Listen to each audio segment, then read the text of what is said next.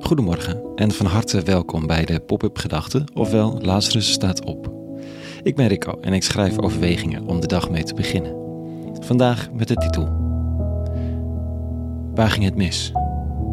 Pop-up Gedachten dinsdag 26 april 2022.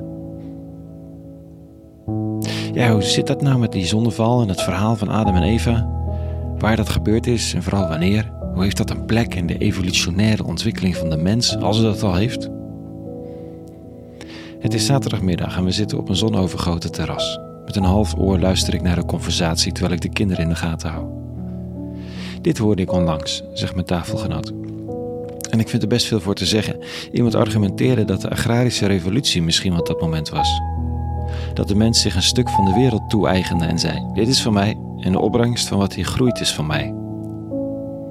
Het leek rijkdom om een stuk van de aarde te kunnen kopen, maar vervolgens moet je ook het met dat stuk van de aarde doen. Een zwetend knokje met de soms zo onwillige grond om aan haar de opbrengst te ontfutselen die jij voor ogen hebt. In het zweet aanschijnt, zeggen de oude teksten dan, en zwoegen op het land. God over je eigen akker in plaats van een nomadisch bestaan en volgen wat de seizoenen brengen, leven van de route van de kuddes, daar zijn waar de aarde leven geeft en verder trekken als de aarde haar voorraadschuren daar ter plekke sluit.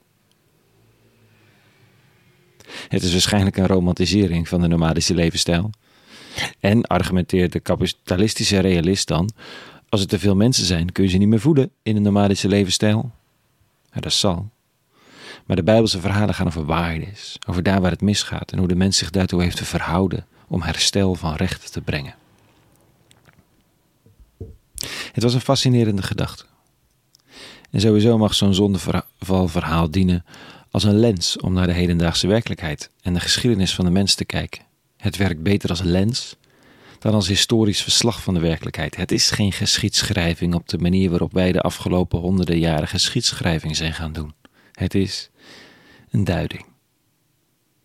En dan is de toepassing op de agrarische revolutie, het afgrenzen van je grond, het hebben van bezit en een worsteling met de onwillige aarde inzichtgevend. Want uiteindelijk zegevieren we over de aarde met kunstmest en machines. Om eeuwen en eeuwen later de verzilting en uitputting van diezelfde aarde onder ogen te moeten zien. Waardoor het winnen van de aarde, het overwinnen van de aarde, uiteindelijk verliezen betekent. We zijn God niet. En het idee van bezit is logisch, niet weg te denken, maar ook problematisch, als, zeker als we het absoluut denken, in de zin van wat van mij is, is van mij, wat van ons is, is van ons. En daar hebben we recht op. De verslagen van de eerste christelijke gemeentes laten een omkering van de val van de mens zien, een poging daartoe. Een uitbundige realiteit waarin de hemel even de aarde raakt. Dit staat er vanochtend over te lezen. De menigte die het geloof had aangenomen was één van hart en één van ziel. En er was niemand die iets van zijn bezittingen zijn eigendom noemde. Integendeel, zij bezaten alles gemeenschappelijk. Met kracht en klem legden de apostelen getuigenis af van de verrijzenis van de Heer Jezus en rijke genade rustte op hen allen. Er was geen enkele noodlijdende onder hen, omdat allen die landerijen of huizen bezaten, deze verkochten en de opbrengst ervan meebrachten om aan de voeten van de apostelen neer te leggen. En ieder werd daarvan uitgedeeld naar zijn behoefte. Zo kan bezit weer zegen zijn. Maar eenvoudig is dat niet. Zijn we sterker dan ons bezit? Of betekent bezit dat we door ons bezit bezeten worden? Vandaag als afsluiting een stukje uit dat prachtige lied van Stef Bos, direct geïnspireerd op het Bijbelboek Rut. Maar jouw land is mijn land, jouw volk is mijn volk, jouw taal is mijn taal, jouw God is mijn God. Jouw droom is mijn droom, jouw pad is mijn pad, jouw toekomst, mijn toekomst, jouw hart is mijn hart.